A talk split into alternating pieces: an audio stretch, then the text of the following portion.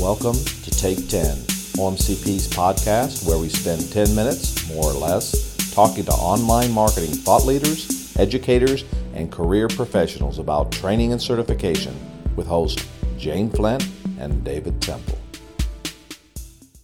This is Jane Flint, and I'm here today with Scott Brinker, who is the author of Hacking Marketing Agile Practices to Make Marketing Smarter, Faster, and More Innovative. This is a book that's coming out very soon in March. And in addition to being an author, Scott is also the co founder and CTO of Ion Interactive, editor of chiefmartec.com, and program chair of the Martech Conference. So, welcome to you, Scott. Um, Thank you. Please uh, tell our audience a little bit about yourself and your background, and if possible, think back to a key event that changed your marketing career and share it with us. Sure. So, my background was originally as a software developer, uh, a very entrepreneurial software developer. And for many years, I found myself working in the service of marketers, essentially building products and solutions for marketers, particularly the, the launch of the web. People were getting very excited about what they could do with early websites.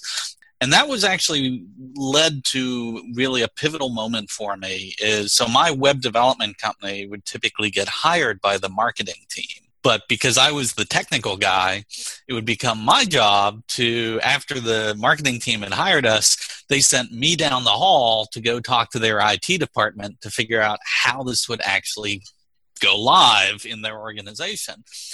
And it was fascinating to me to talk to both sides of that organization. And on one hand, recognize how far apart they were just in the way they were thinking of things, the language they use, the priorities, their incentives, very different worlds.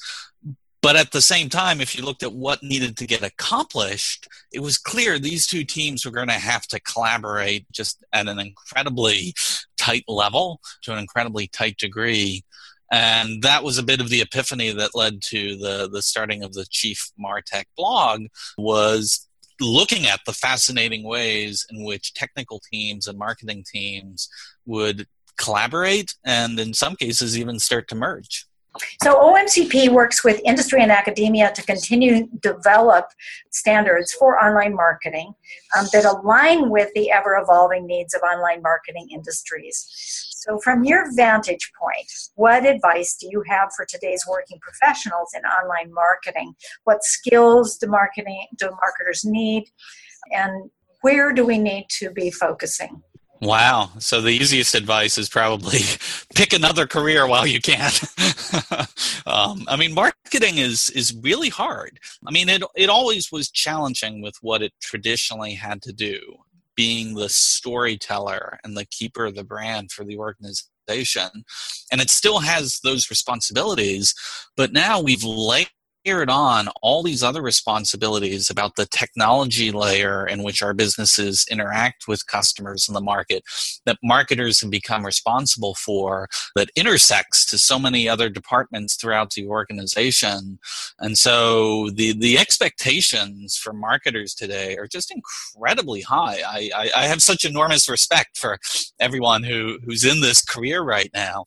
So i guess my my advice is probably first and foremost to recognize nobody has all the answers. This is this is an industry that's going through a phenomenal amount of change and if you can't be entirely comfortable with that, I, I, think it's helpful to recognize it's not just you. It's it's everybody. It's every organization is wrestling with this. And to the greatest possible degree, then, as you start to build out your next generation of marketing capabilities, and even more so the way in which you build out your team is to recognize that we're not done with the change yet.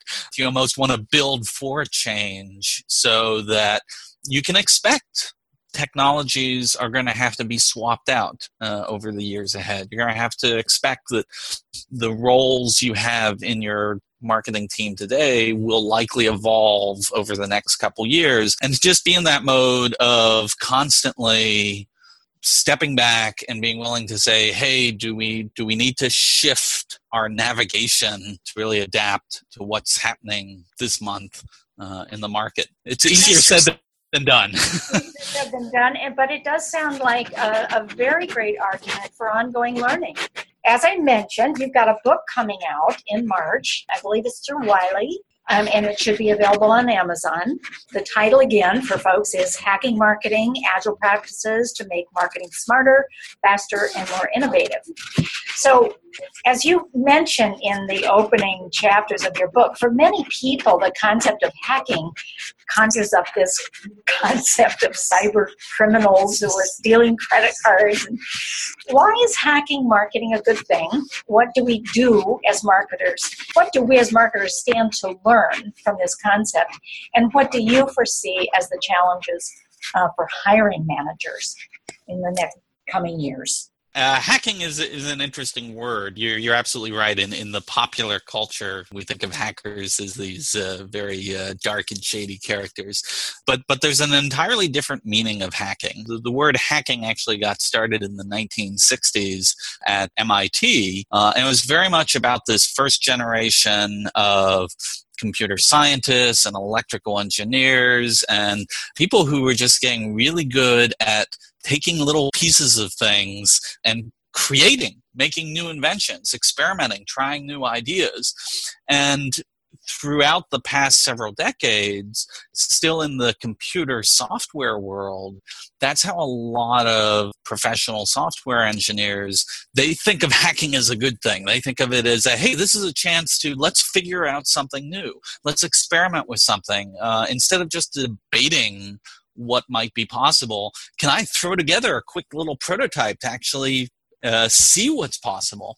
And so that attitude of almost like a playful experimentation to me feels like one of the not just concepts, but almost like a little philosophy that marketing can benefit from adapting. Because as, as we were just talking, marketing is just going through so much change right now that it's really difficult to have all the answers. It's really difficult to be able to start at the beginning of a year and say, This is our marketing plan for the entire year. We've got it all figured out we're good.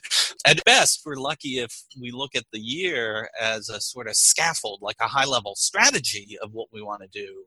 But the way in which we implement it, the way in which we adapt to changes in the market, feedback from our customers. This requires a little bit of that hacker spirit of being willing to experiment and act on the fly to be able to react to new opportunities or challenges. So I try to explain in the book that hacking marketing uh, is really a chance for marketers to have a lot more fun with this crazy uh, set of new capabilities that we're all wrestling with. Well, and maybe it's an invitation too to step a little bit outside your comfort zone and kind of reach out into an area that you might have thought, well, the data guys are going to take care of that, or the, the webmaster will figure that out, or now maybe there's a little bit more of bringing that knowledge in for ourselves as marketers, really beginning to understand those pieces. Absolutely. Yeah, great. So, in your book, you make a really compelling case for uh, marketing adaptation to the culture of now that our current digital capabilities have given us. Among some of the capabilities that you call out are adaptability, speed, precision. What will change the most in the online marketing domain over the next three years? Uh, what does the industry need to see in terms of competency standards in order to support these changes? And how can we as humans make the best use of these capabilities given our more human capabilities of storytelling and invention and, and connection? Yeah, wow, there's there's a lot there. So I guess I would I would emphasize three major changes that marketing is trying to expand its skill sets around. One is this shift from being primarily in the business of communications to now increasingly being in the business of experiences. What we deliver to prospects and customers is no longer just things for them to read or watch or listen to there's plenty of that but we're also now with you know our websites with uh, mobile apps with the interactions we have on social networks is there's this actual functionality of what is the service that we provide to prospects and customers, what's the utility we offer them, uh, and to start to think of that as actually an incredible axis of innovation. There's so many new things that marketers can now do to engage with their audience, but there's there's a lot of skills in that that uh, we, we we all have to learn. So that's one. I think the second thing related to that is finding the balance between managing innovation and managing scalability. Because in many ways, as marketers, we're now being asked to do both of those things. It's like, hey, innovate really new ideas. Uh, and then on the other side of it, hey, make sure that you have the scalable, reliable organization that we can count on for leads and sales and, you know, the, a, a steady growth trajectory. And those are really those are challenging on their own, but finding the right way to balance the two of those is, in my mind, an Olympic sport. And there's a set of skills that I think marketers can learn from the IT world, from the software development world, of how they've found methodologies to balance those two competing priorities and actually get them to, to have a synergy between them. So I think there's a lot of interesting things to look at there. And then the third thing, which is both exciting and terrifying, I think, for all of us, is marketing is no longer that sort of isolated department that people would hand off stuff to.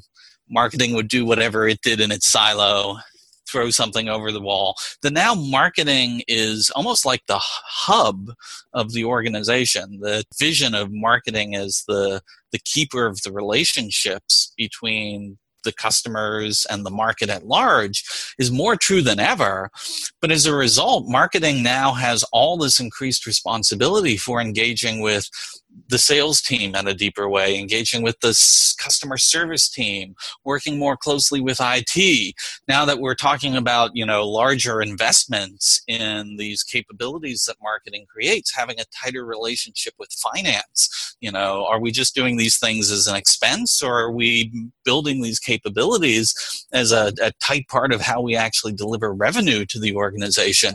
And so there's learning as much as we can about these different departments that we used to keep at arm's length, but now increasingly we have to have a very deep and collaborative relationship with.